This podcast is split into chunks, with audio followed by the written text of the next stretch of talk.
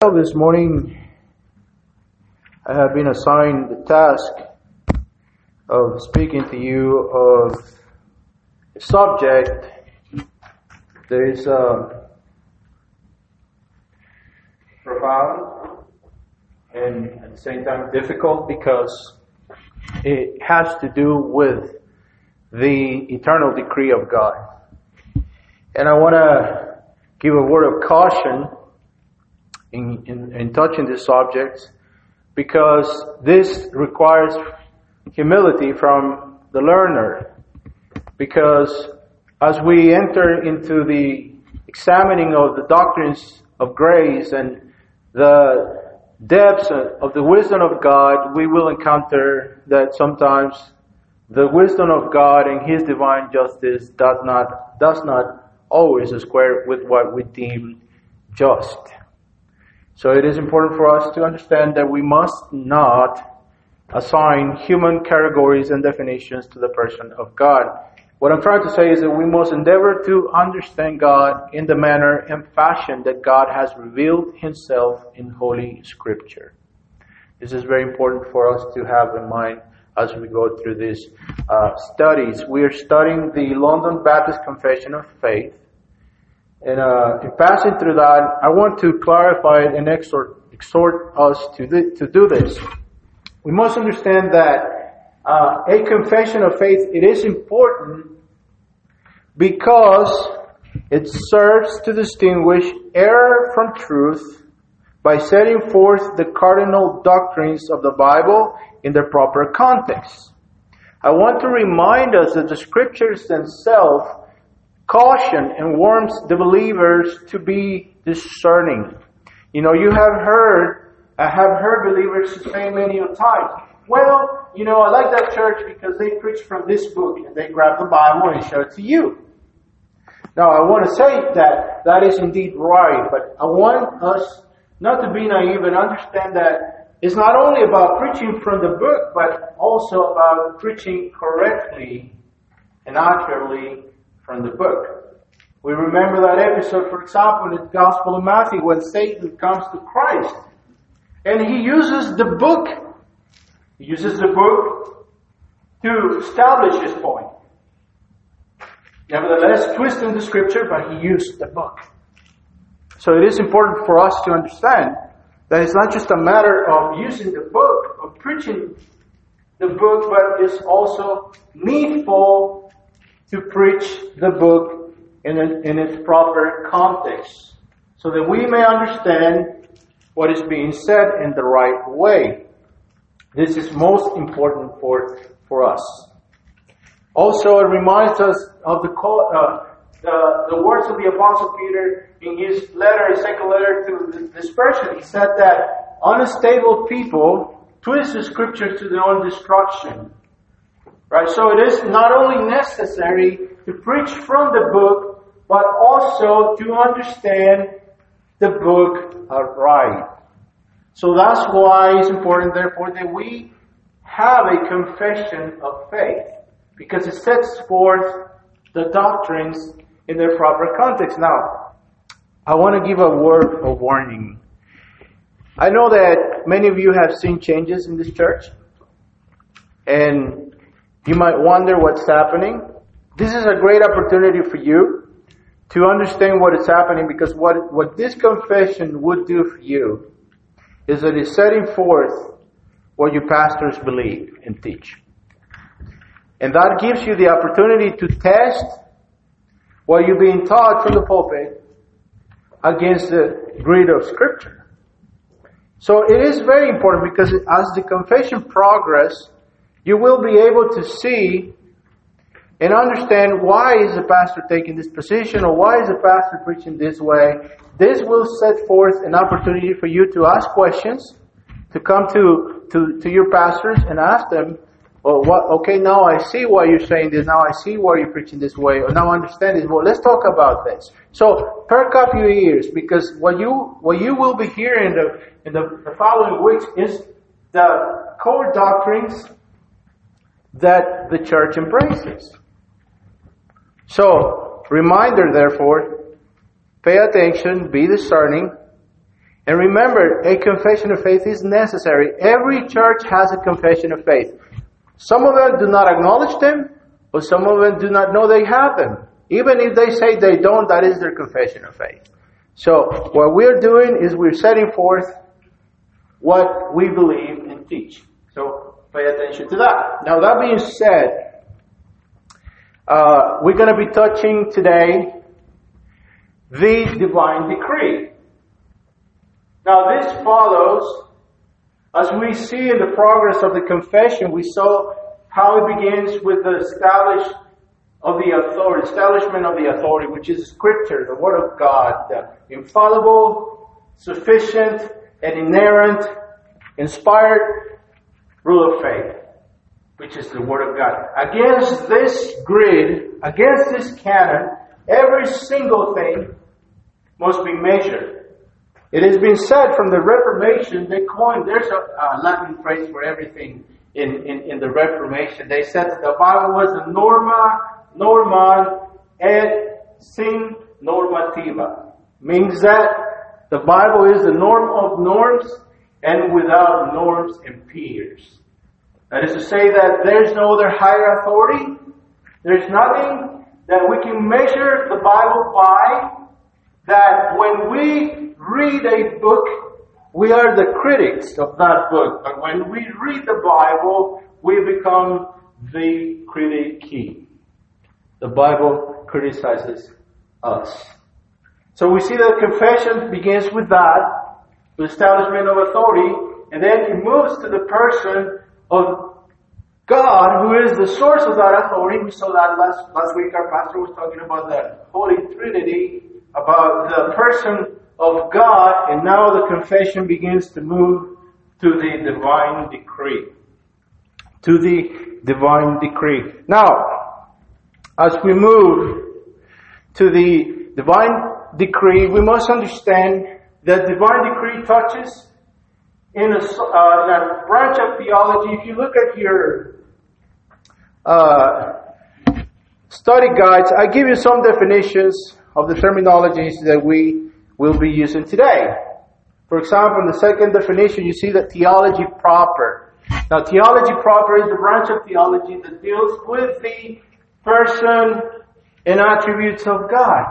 Now I hear Christians say, well, why do we have to be bothering with all this theology? I mean, all I know is I love Jesus. You know? But beloved, that is a simplistic way to see that. You know why? Because the Lord Jesus said this. Listen, He said this. And this is eternal life. He said, that they may know you, the only true God and Jesus Christ who you have sent. So what is Jesus telling us in this passage? That eternal life consists that heaven is all about knowing the person of God.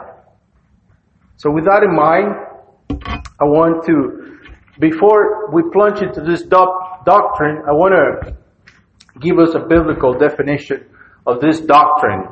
So if you look at a biblical definition of the divine decree, if you see in the study guide, says the divine decree is the expression of the immutable will and purpose of God, which shall not suffer hindrance or frustration, but it shall come to pass in the precise manner that God has purpose and ordained. So, when I say the divine decree, that is what is in mind. That is what I'm talking about. That is what I have in mind. That's what the confession has in mind when we're talking about the divine decree. Uh, all of you have a confession? Okay, well, we have more available if, if you if you want to grab one. I um, I will be covering just the first and second paragraph of this confession. I mean, I'm sorry of this article, but I will suggest that you read it and read the text proofs that are in the confession uh, thoroughly, so you can uh, test all things by the grid of the counsel of Scripture. So now that being said, before I go further, let me ask another question. How many of you believe that God is Almighty? Everybody? God is sovereign, omnipotent. That means that he can do everything he wants. Everybody agree? All right. As we progress to this, we will be uh, putting that to the test. So let us read what the uh, first paragraph says. It says, God hath decreed in himself from all eternity, by the most wise and holy counsel of his own will, freely and unchangeably, all things whatsoever comes to pass. Yet, so as thereby is God neither the author of sin, nor hath he fellowship with any therein. Nor is violence offered to the will of the creature, nor yet is the liberty or contingency of second causes taken away, but rather established, in which appears his wisdom in disposing all things, and power and faithfulness in accomplishing his decree. That's a mouthful. It's a lot there. So let's let's take this by parts. The first thing we see here is that God's decree, as you can see in study guides, is original. And what does that mean? What is what does it mean that God's decree is original? This has to do with the origin of the decree. If you pay attention to study guys here, I put the definitions in regards to this. Opera ad intra. Opera ad intra this has to do with the internal works and counsel of the Godhead. That is the interaction of God, the, the triune God, the internal counsels of the Godhead. So this means that the decree stems from God. That's what that means. It means that the decree stands from God, that the source of the decree, as we read in the definition, the decree is the expression, it follows the will of God. Okay? Now why is it important for us to place the decree, the origin of the decree, in God? We will see that as we go, but just in passing through the reason is because we understand that the decree is expression of the will of God, therefore everything that follows happens because of the decree. That the decree is not reactive, but it is proactive. It is the expression of the will of God. It's the reason of everything now, if you go with me to Ephesians, Ephesians chapter 1, beginning in verse 3. Ephesians chapter 1, verse 3.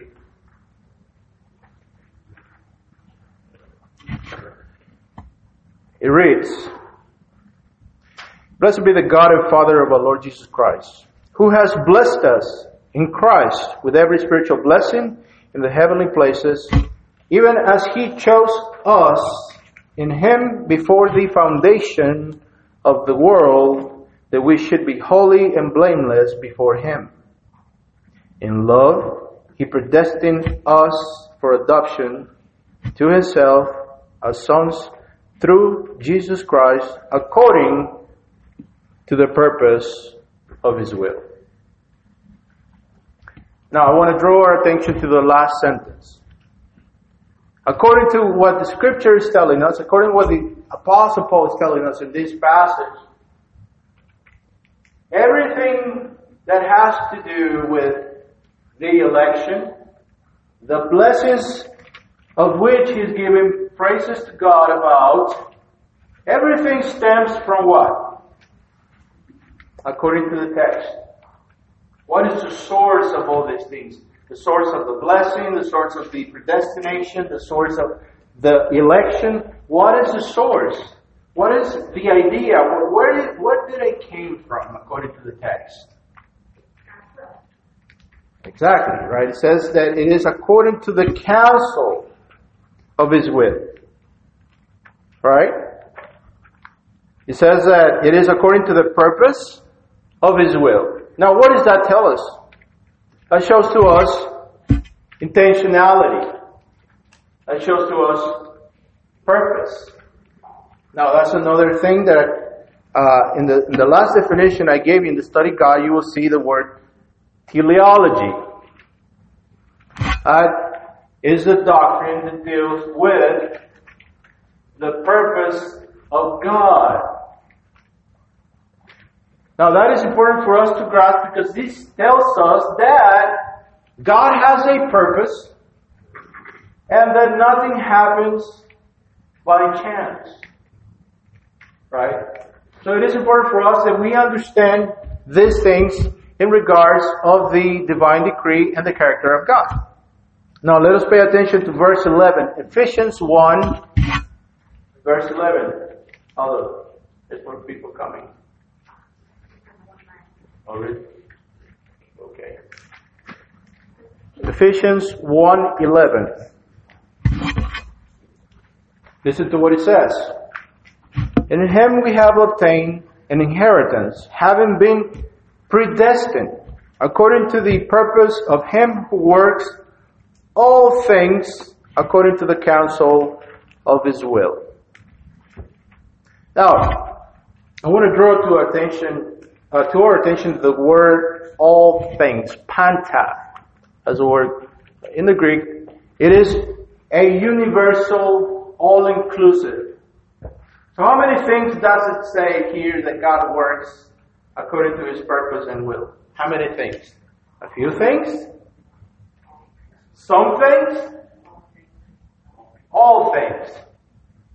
Right? Since my son is uh, uh, answering questions, let me ask you this question. How does God execute his decrees? No. God executes his decrees in the work of creation and providence. Okay, that's good. God executes his decrees in the works of creation and providence. Now, this brings us, if you want to have a grid on, on, on the divine decree, let me put it this way. The divine decree is executed in three distinct dimensions. Creation, providence, and redemption. That covers it all. Creation, providence, and redemption. Now let, let us, uh, speaking of working all things, you know, let us go to the uh, chapter 11 the book of Romans. Here we see that the apostle explodes in doxology. That means in giving glory to God. Now, in the context of the book, the question is planted in chapter 9 when the apostle says, It is not like the word of God has failed. It's in regards of the rejection of the Messiah by the Jewish people. Now, the background to that statement, we find it in verse, uh, chapter 8. And begin, beginning in verse 28, listen, uh, excuse me, chapter 11 at this point. So this is a culmination. This is the conclusion of the apostle as he moves on in his dissertation in the epistle to the Romans. He said this. Romans chapter 11 verse 33 and on forward. He says, Oh, the depth of the riches and wisdom and the knowledge of God. How unsearchable are his judgments and how inscrutable, unfathomable are his ways. Now, in passing through here, I want to bring something to our attention and clarify this. Here is by no means the apostle saying that the things of God, the things of God are veiled in a sense that, that we cannot understand what God is doing or what God wants to do and He has ordained. It's not saying that no one can understand God. It's not what the apostle is saying. But this has to do with profundity. You know, like St. Augustine said in regards to this thing, he says that he could see the depth, but he cannot plunge it. So there are things of God that are so profound that our minds can only go so far. But nevertheless, they are truth, and they and they do stand. There are people who tend to deny attributes of God only on the basis of not being able to fully understand them. You understand that? One of the doctrines that is denied in that sense it's the doctrine of divine election and predestination. Many believers deny it because they cannot understand it fully. You know what I mean? But that is not a good base for denial of the truth. We must be humble enough to acknowledge our limitations. Nevertheless, this is what the scripture teaches to us. So the apostle said that his ways are beyond being fathomed. Right? That has the idea of profundity. A fathom was a depth mark used by the sailors. A fathom, you know, deep. He says that we will not exhaust the wisdom of God. Nevertheless, he has talked about these things. If you read from chapter 8, chapter 9, chapter 10, chapter 11, he's talking about the divine decree in divine election. So he says that according to the counsel of his will, he has done this. Now he says, how inscrutable are his ways. Verse 34, he says, For who has known the mind of the Lord, or who has been his counselor? And that's important for us to understand because the objection is what? What is the objection to these things? That's not fair. Right? Now, what is expressed when we say that's not fair? We're expressing disagreement. This does not square with my thinking. Right? And that's why we gave the warning at the beginning of the class that we must be humble enough and understand that we must endeavor to know God not as we think God is, but as He has revealed Himself in Holy Scripture. So the apostle says, who has been His counselor? Who can correct God? Right? Now, verse, uh, we must pay attention to this. This is very important. You see, Paul attributes the reality of the divine decree in election to the mind and counsel of the Lord. Right, he says, for who has been his counselor?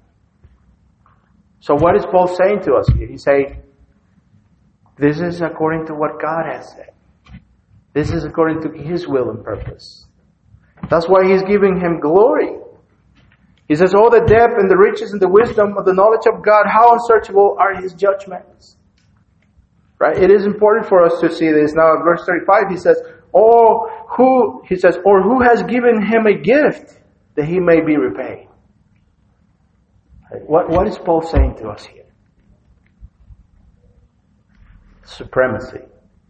Absolute supremacy. What he's telling to us is God is not indebted to any man. Right? It's always good for us to understand God, like John Calvin said. He said that unless we know God, we cannot know ourselves. Unless we have ascended the Mount Everest of His holiness, we cannot come down to know ourselves in the true, in the true light of divine wisdom. And so, what Paul is saying to us is, who are you? To judge God. Right? Now verse 36 it says, For for him and through him and to him are all things. How many things are they? Huh? Some things? A few things? Only the good things? Or all things? Right? Notice, the testimony of Scripture does not shy from ascribing to God supreme sovereignty. over all things. And yes, that includes bad things too. And he says, To him be glory forever. Amen. Alright. We can all say Amen.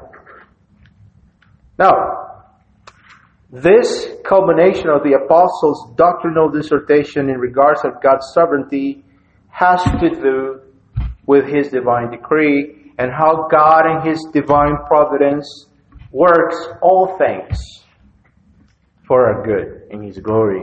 If you go with me right quick to Romans chapter 8, beginning in verse 28. Now, in the context of this chapter, we see that the apostle speaks in chapter 7 of his battle with the flesh, that he wishes to do good, and the good that he wishes to do is hindered because there is another law at work in the members of his body. So he says, Oh, wretched man that I am, who can free me from this body of death? Right? And then he switch over to uh, chapter 8 and he says, But there is now no condemnation for those who are in Christ Jesus. Right? And he continues to talk of these things and how the Spirit intercedes for us in groanings and things that are sometimes not comprehensible for us. Then we come to verse 28 and listen to what he says. Now he says, And we know that for those who love God, God works all things together for good for those who are called according to his purpose. Now that is important for us. Now, in this verse is what we call the comprehension of the decree. Because it's a comprehensive statement. Where the apostle is telling us that God works all things for good. Now, there's a distinction made there. Did you see it? There's a uh, discriminating clause there. In order for you to say God works all things for the good in His glory, and if you want to include yourselves there, there is a classification that must be met, which is what? For those. Huh? For those who love God. You have to meet, meet the criteria, right? Now, many have used this passage to say, well, you see, here it says very clear that God only works things for good, and all things for good only for those who love Him. The rest, He kind of wants to have control, but, you know, He's limited by their will. That's what it says. Because we already read in Ephesians that now it's given a all-inclusive all, right? All things God is in control and ordained by. But in this specific passage, He's speaking about He's speaking, of, he's speaking about those who love Him. He works all things together for their good. According to what? Huh? According to His purpose. Now listen to what it says in verse 39.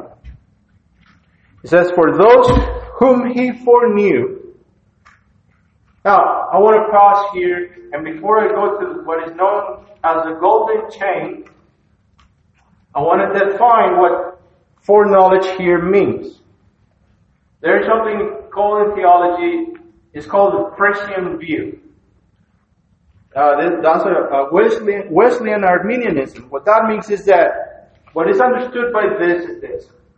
That God, in His omniscience, see the future he sees down the corridors of time and he can see that Brother Phil will say yes to him and based upon that decision that he foresees Brother uh, Phil do or make, then he chooses Brother Phil. Okay? So God only chooses those who he sees choosing him first. So that will make the divine decree what? Impingent, contingent upon what God sees the creature do. Yes. It also says that the all-knowing, perfect God learns something. Correct. He's like, he didn't know. Now, oh, now he knows. Now, now he's got to change his. Precisely. Yeah, that's exactly right. So that flies in the face of the sovereignty and omniscience of God because now we're implying that there was a point in time when God did not know something. And he based his decision upon the creation. That makes God subject to his creation. Okay? So what is meant for foreknowledge here, the Greek word is proginosko. It's a very interesting word. The, the prefix pro means before, right? We know this, right? Pro, prototype, before. The word ginosko is the word uh, in the Greek that means knowledge. When put together, means this a pre intimate knowledge. Not of, but in the subject. Like I know my wife. You understand that? Like Adam, in the scripture we read that he knew his wife, Eve. Is an intimate knowledge. It's not a knowledge about, but a knowledge of the person. It means a relationship. Like I know my son. So, according to this knowledge, listen to what it says. For those who he foreknew, he predestined to be conformed to the image of his son, in order that he may be the firstborn among many brothers. And those whom he predestined, he also called, and those whom he called, he also justified, and those whom he justified, he also glorified. All of those are present tense. Listen, this is the chain foreknowledge. Stemming from, foreknowledge, we have predestination. Stemming from predestination, we have justification. And stemming from justification, we have what? Glorification. So all things proceed from the internal counsel of the Godhead. Okay?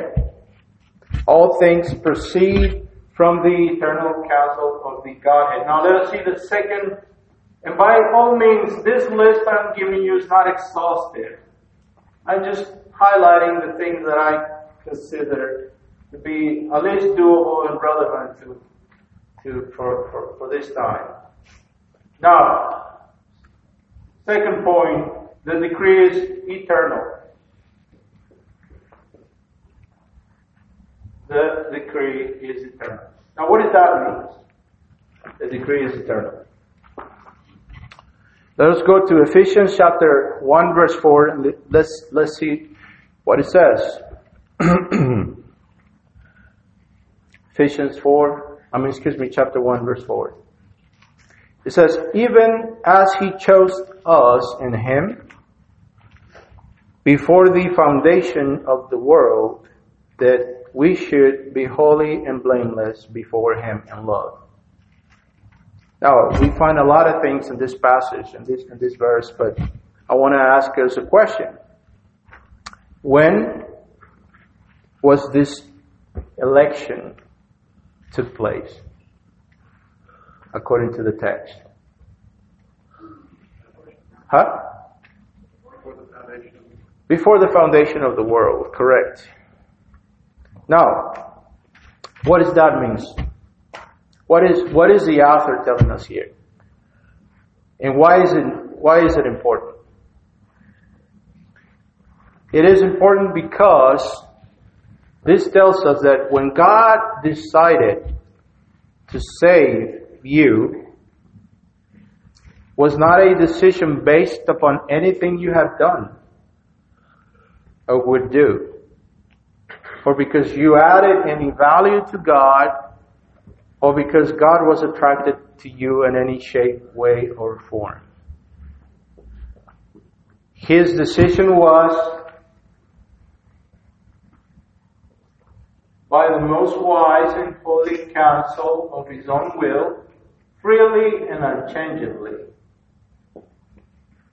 So that means that if you are in Christ,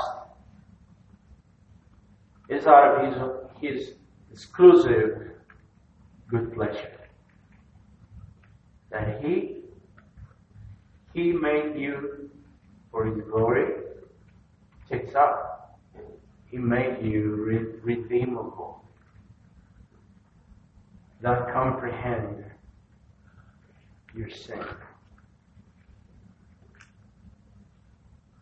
That your sin starts a purpose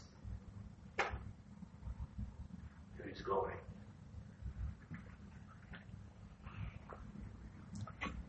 If you go to me to Isaiah 46, verse 8 through 10. Now, this is, uh, for those who study theology, this is the verse of verses for this doctrine. Okay? You find yourself debating on Facebook, you know, I know you do. Arminians. This is the graveyard of Arminianism. Okay? What is Arminianism? It's a theology that says that God only saves those who say yes to Him. In a nutshell. All right. Huh? Isaiah 46, verse 8 to 10. Actually, verse 8 through 11.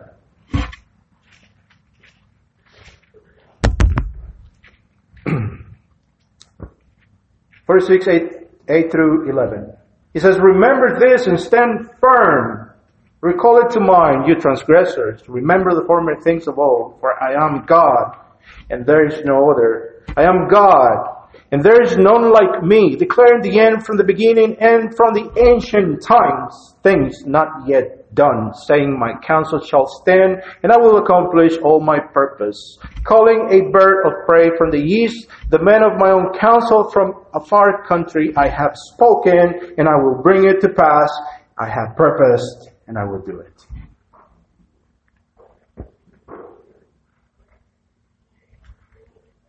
Very very thorough, right? And explicit. Now, in this passage, I want to draw attention to this thing. Verse 10, it says that God is declaring things. He says that He declares the end from the beginning. Now, what does that mean? What does that mean what is that? What is the telling us about God in this passage? Right? How many of you have heard that expression? I am the Alpha and the Omega. I am the first and the last. How many, how many of you have heard that? All of us have, right? That's from the book of Revelation, not Revelation. The Alpha is the first letter of the Greek uh, Koine Greek, New Testament Greek, and the Omega is the last word. So what that means is that from the beginning to the end, He's sovereign. Absolutely sovereign. So, what this text is telling us is that God declares the beginning from the end and everything that is in between. This text is subscribing total and suprem- uh, total supremacy to God's sovereignty over all things, whether they're good, whether they're bad. Right? Now I'm begging the question, and we'll we will tackle that as we go right quick. Now, he says that in verse 11, he says that he will bring it to pass. He says, I have purposed and I will do it.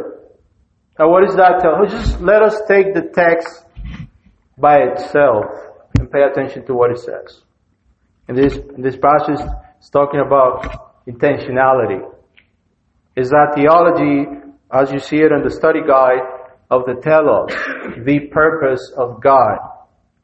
And that's why we said in our definition that the divine decree is the expression of the immutable will and purpose of God, we shall not suffer hindrance and will not be frustrated.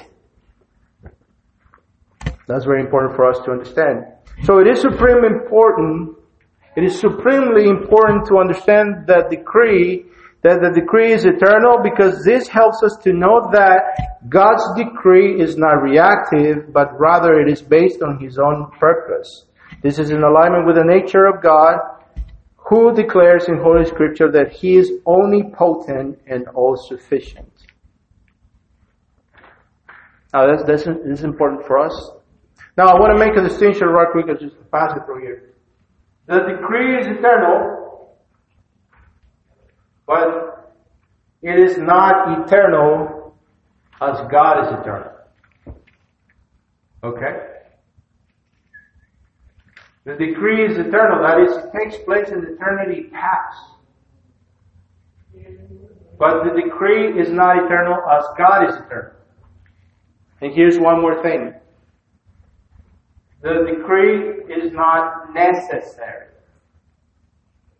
The decree is not necessary. Now why is that? Because as we saw last week, we saw that God in the triune harmony of the Godhead, God was fully satisfied and content with himself before the creation of the world and the universe. That he did not need us. He does not need us. It wasn't because God was lonely that he created us and created the universe but even the act of creation is an act of grace. The greater thing, the most good thing, the most wonderful thing that God can do for us is to allow us for us to know Him. So the decree is not necessary and it is not eternal as God is eternal. Now, last point. I'm going to rush through this so I can give you a practical definition of all these things from Scripture so that you can grasp this organically, not just in theory or in doctrine, but also see it take place in Scripture. Uh, the decree is immutable. The decree is immutable and efficacious. The decree is immutable and efficacious. If you go with me right quick to Isaiah 14, chapter, chapter 14, verse 24. Isaiah 14, verse 24. Now, here we find one of the most wonderful and succinct statements in regards of the sovereignty of God and His divine decree and purpose.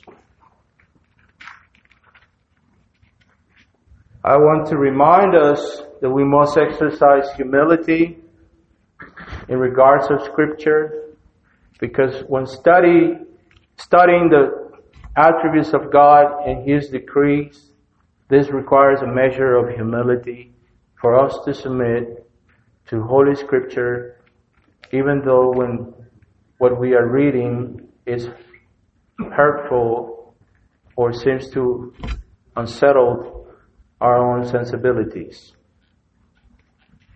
Isaiah 14:24 says, "The Lord of hosts has sworn." Now, what does this mean? It means that God has taken an oath. Now the question here is this. If God has taken an oath, to whom has he taken an oath? And has he the power to keep his oath? That's really the question. To whom has God taken the oath? And has he the power to keep his word? That is the question before us today. He says, The Lord of hosts has sworn. As I have planned, so shall it be. And as I have purposed, so shall it stand. Now what are we, what are we reading here? There is a fixation. There is a definite purpose. There's a definite intentionality. There's a plan.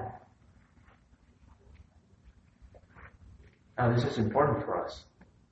Because you see, when we, many Christians fall into error because, again, we assign human definitions and categories to the person of God. For example, in touching just His divine providence and how things happen, sometimes we tend to think of God as God. You know, I remember when my boys were learning how to walk and I was always behind them and I was reacting to whatever movement they were doing. Therefore, we think of God in the same terms. You know, God is walking behind us and, and, and reacting to our decisions, hoping that we make the right decisions, dropping hints, doing this, doing that, to move us in such a way. But this is not the God of Scripture. The God of Scripture is sovereign, even over our bad decisions. Many of you can look back in your lives and look upon the stinkers you made and see how God overcame those things and used them for your good. Many of you would not be the person who you are today were not for all the troubles and sufferings you were and passed through because of your stubbornness and foolishness.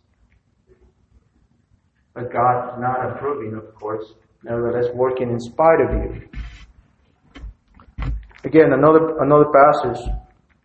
Proverbs 19:21. Let me rush through so we can go uh, get through this. Proverbs 19:21. Many are the plans in the mind of man.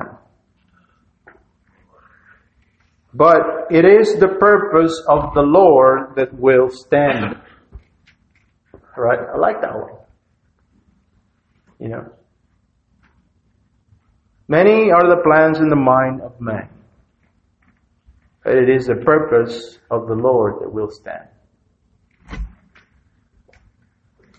Now, as we progress through this, we begin to see something very interesting here. If you look at your definitions of doctrine, the last, the, the, the last one to the last definition says, the doctrine of concurrence.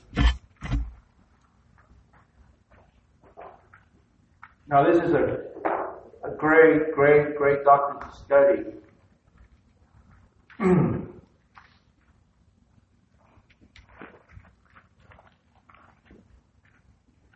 the doctrine of concurrence means that there is two or more individuals or things happening at the same time. As we just saw in this verse, in this passage, we see the mind of man, we see the freedom of choice of man interacting and being dominated and overcome by the will of God.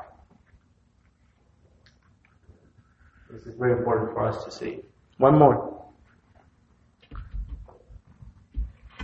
Psalm 115, verse 3.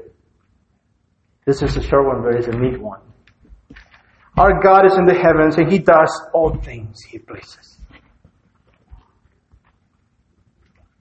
Our God is in the heavens and He does all things He pleases. Now, from Isaiah again, I just read verse 11 right quick from chapter 46. He says, Calling the bird of prey from the east, the men of my counsel from a far country, I have spoken and I will bring it to pass. I have purpose and I will do it. Now in that passage we see the means. Because he's talking about Cyrus, the King Cyrus who God was going to use to bring his people back to the promised land after the Babylonian exile. Now there we see the doctrine of concurrence. We see the will of God, the supremacy of God working through the agency of the man. Right? So, if we are to understand God's decree of right, we must understand that we cannot understand it apart from considering His nature. if we are to understand the decree of God, we cannot understand it, understand it apart from understanding the nature of Him who has decreed. Because it has to do, it is tied back to His own nations, to His attributes.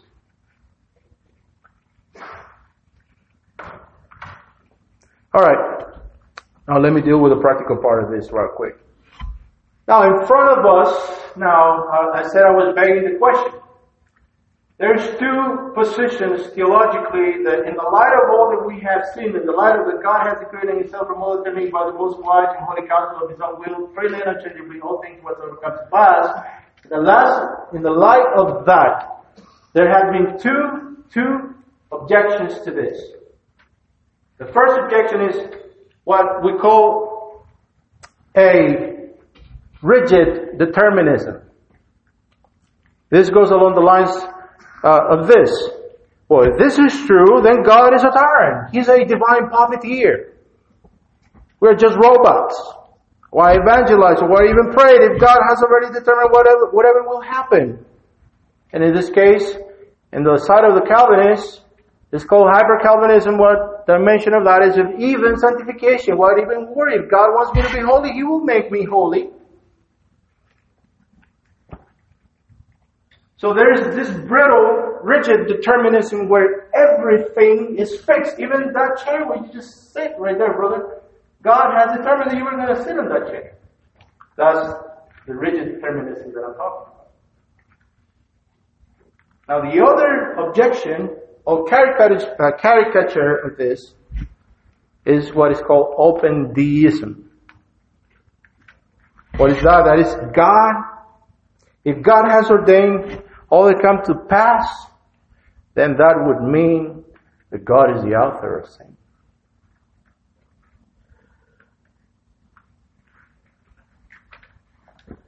So, here comes the open theist to the rescue of God. And so in order to be able to exonerate God, this view says that God only reacts to what he sees the creature do. He sees that man will sin, so he comes with plan B. God does the best he can with the cards that he has been dealt with. So in this view, we'll rather have a God who is impotent than a God who is sovereign to all, all things. You understand that? So this view seeks to excuse God, to separate God from the bad things. You know, I have heard preachers with tragedy strikes to say, well, you know, that was the devil. You know, God didn't want that to happen, but the devil, that devil. And in doing so, they do ascribe sovereignty to the devil and make him equal with God. Now, let me let me uh, draw you back to the confession. So it says, God has created Himself from all eternity by the most wise counsel of His own will, freely and unchangeably, all things whatsoever comes to pass. Now listen, yet, so thereby is God neither the author of sin, nor has God any fellowship with any therein. Nor is violence offered to the will of the creature, nor yet is the liberty, listen, nor yet is the liberty of contingency of second causes taken away, but rather established, in which appears his wisdom in disposing all things in power and faithfulness in accomplishing his decree.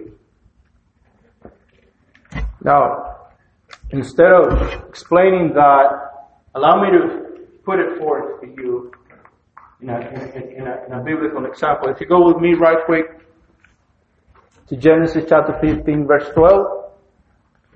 Begin in verse 12. Genesis 15, beginning in verse 12.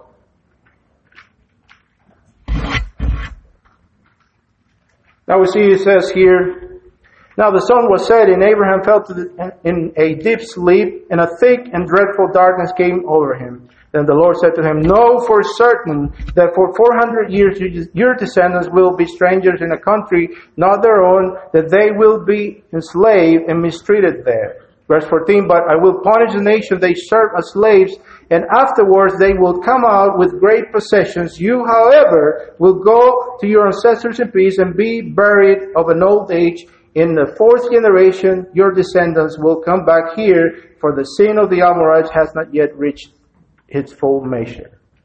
When the sun had set, the darkness had fallen, a smoking fire pot with a blazing torch appeared and passed between the pieces. Then in verse 18 says, On that day the Lord made a covenant with Abraham and said, To your descendants I will give this land.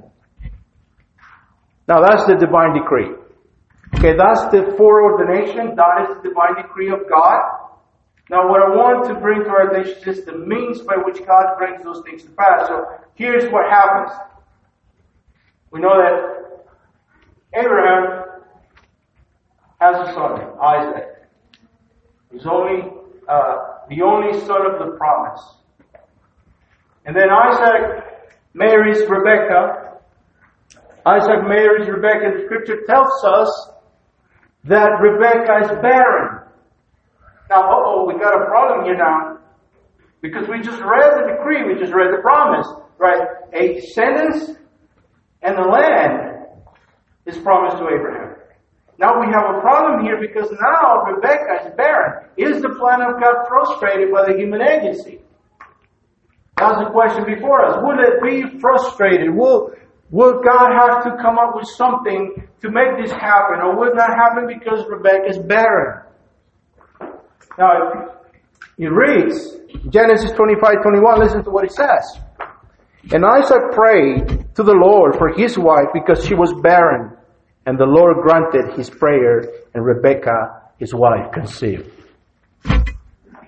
Now this goes to that assertion. Well, if God has fixated all things whatsoever comes to pass, why even pray?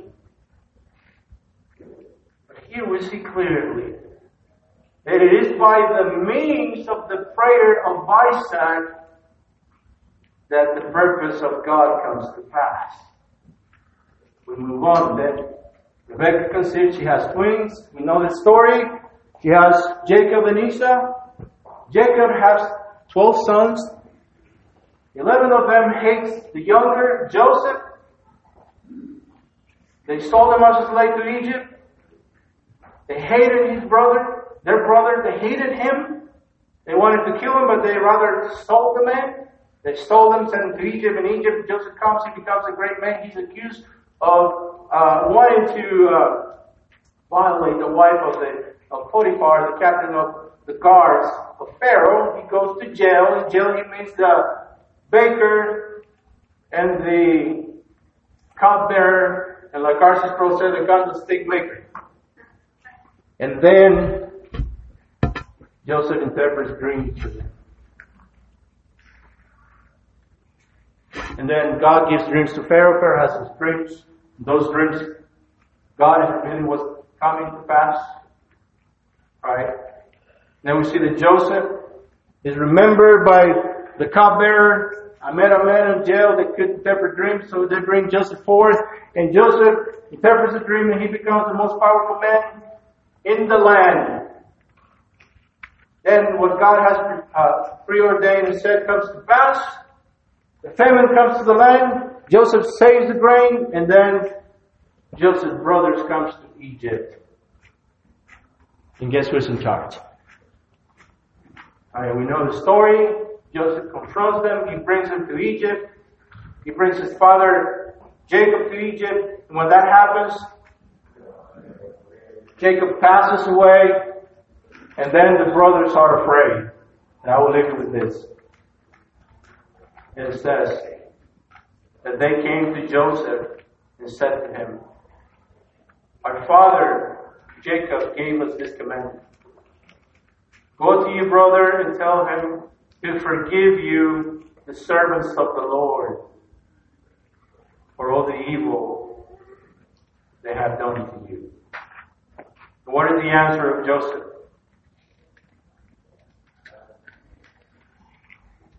Says, You meant it for evil, but God meant it for good. The hatred of the brothers, the lies of Potiphar's wife, all these evil acts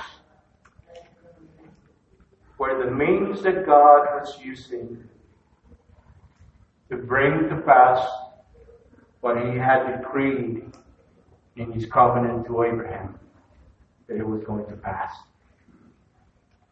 Yet without God's sin. Now think of these terms. If there is no prayer for Rebecca, there is no Jacob, and there is no hatred of the brothers for Joseph, there is no coming to Egypt. If there is no coming to Egypt, there is no Exodus. And if there is no Exodus, there is no King David. If there is no King David, there is no Messiah. Think of Christ fully knowing that God had decreed a horrendous death for him, never dared to raise his hand to say, That's not fair.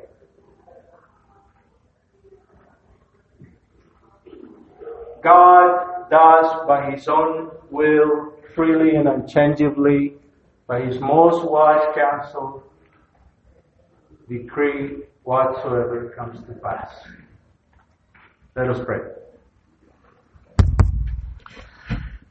Our Father, we thank you that in the scripture we can see your divine providence, your absolute sovereignty over all things, that we can draw confidence from this. We thank you, Father, for your kindness and your mercy. We praise you, Lord God, that you're sovereign and knowing that there is nothing we can do to, to walk away from you, that we rest secure in your hands, that you are almighty. Let us rest in this confidence, Father, this day and every day of our lives. For the glory and majesty of Christ alone, we pray. Amen. Praise God. Thank you.